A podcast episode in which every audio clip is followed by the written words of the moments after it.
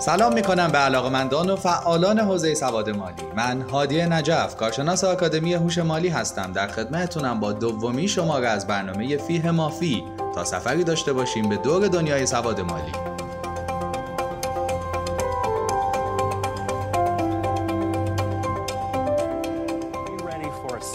It will happen to you. Just get ready. The hot water heater is going to explode. You're going to have a flat tire.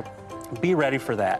every single deductible you have for healthcare, your car این صدای مدیر عامل INFE بود. INFE یا وقف ملی برای تربیت مالی یه بنیاد غیرانتفاعی تو آمریکاست که طرح برنامه‌ریزی مالی رو برای مقطع دبیرستان اجرا می‌کنه. جدیدا هم که بعضی از منتقدا گفتن آموزش های سواد مالی نتیجه بخش نبوده و ادامه دادنش فایده نداره مدیر عامل آینفی در یک ویدیوی سه دقیقه‌ای به منتقدا پاسخ داده. به طور خلاصه گفته تو 20 سالی که در آموزش و پرورش مشغول بودم هیچ وقت ندیدم معلمان تدریسشون رو متوقف کنن فقط به این خاطر که فلان دانش آموز تو امتحانش موفق نبوده.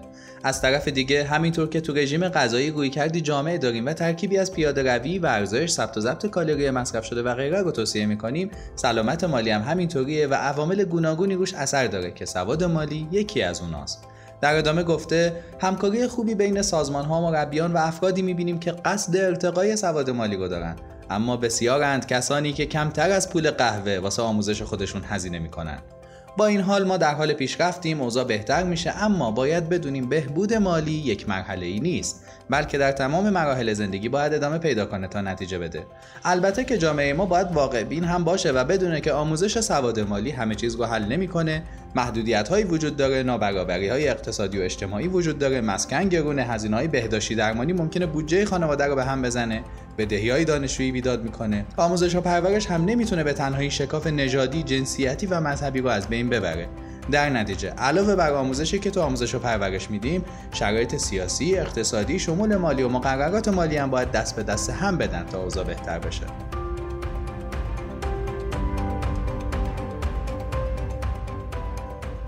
بریم شرق آسیا. فیلیپین. رئیس بانک مرکزی فیلیپین به خبرگزاری گفته وقتشه که آموزش سواد مالی رو در مقطع دبیرستان جدی بگیریم چرا که تو این سن یادگیری اونا تبدیل به عادات رفتاریشون میشه. خبر داده که دانشگاه و بانک در محله های مختلف با هم مرتبط شدن تا این موضوع رو انجام بدن. این ماجرا تو گزارش سال 2015 بانک جهانی ریشه داره که با عنوان افزایش توانمندی و شمول مالی در فیلیپین منتشر شده بود. تو این گزارش 3000 شرکت کننده را از نظر دانش، مهارت، نگرش و رفتارشون برای درک و انتخاب و استفاده از خدمات مالی بررسی کرده بودند. بر اساس این آزمون هفت سواله سواد مالی فیلیپینیا سه و دو دهم از هفته یعنی به کمتر از نیمی از سوالات می‌تونن جواب درست بدن. حدود 20 درصد از فیلیپینیا اصلا به هیچ سوالی درست جواب ندادن. سختترین مفهوم برای اونا بهره مرکبه که فقط 29 درصدشون به اون جواب درست دادن. به طور کلی کسایی که سواد مالی کمتری داشتن همونایی بودن که کمتر پسنداز داشتن مثل بچه ها، مردا و کسایی که سرپرست خانوار نیستن. کمتر از 25 درصد افراد زیر 60 سال برای بازنشستگی آماده شدن. جالب اینجاست که اونایی که برای بازنشستگی آماده نشدن اصلا نگرانی هم در این باره نداشتن. بررسی ها نشون داده که اکثر فیلیپینیا هر چند تا اندازه می‌دونن که دخل و خرجشون بابت چه چیزاییه اما عادت به ثبت درآمد و هزینه ندارن. بر اساس قانون مجلسشون هر سال هفته دوم نوامبر و هفته سوادآموزی مالی و اقتصادی نامگذاری کردن.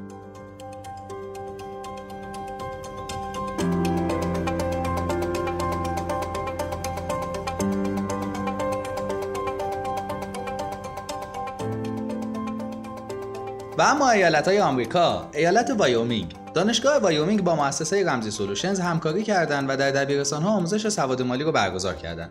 89 درصد از مدارس هم تو این طرح شرکت کردن یعنی چیزی حدود 5000 دانش آموز.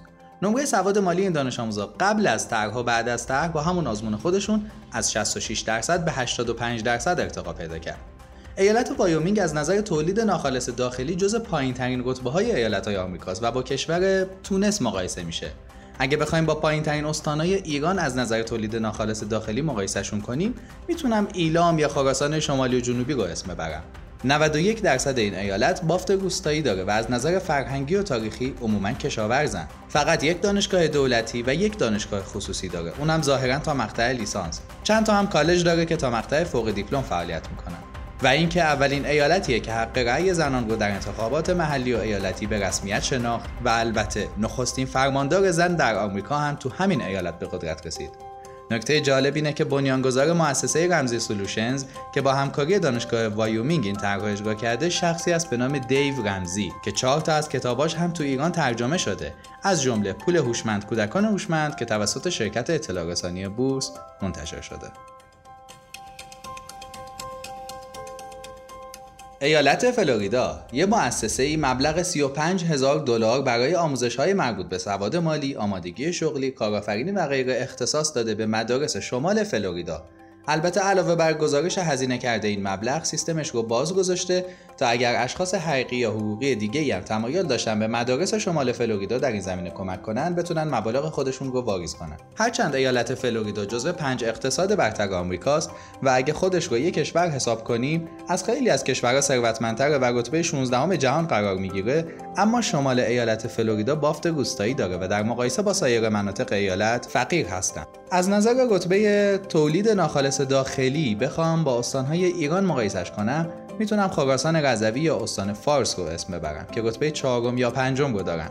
کلا هم ایالت business محوریه تاجرای بزرگی داره صادرات و واردات زیادی داره از نظر صنعت توریسم و حمل و نقل هم درآمد خوبی کسب می‌کنه. اما از نظر سرانه درآمد برای اشخاص رتبه 26 بین ایالت های آمریکا رو داره و جزو هفت ایالتیه که مالیات روی درآمد اشخاص نمی‌گیره. یه لیستی هم تو آمریکا وجود داره که 25 شهر با بیشترین بدهی کارت اعتباری رو توش نوشته که دو تا از این 25 تا تو همین فلوریدان.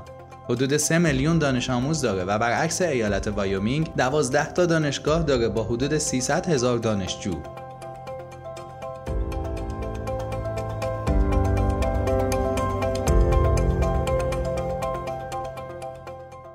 فیه مافی کاری از آکادمی هوش مالی.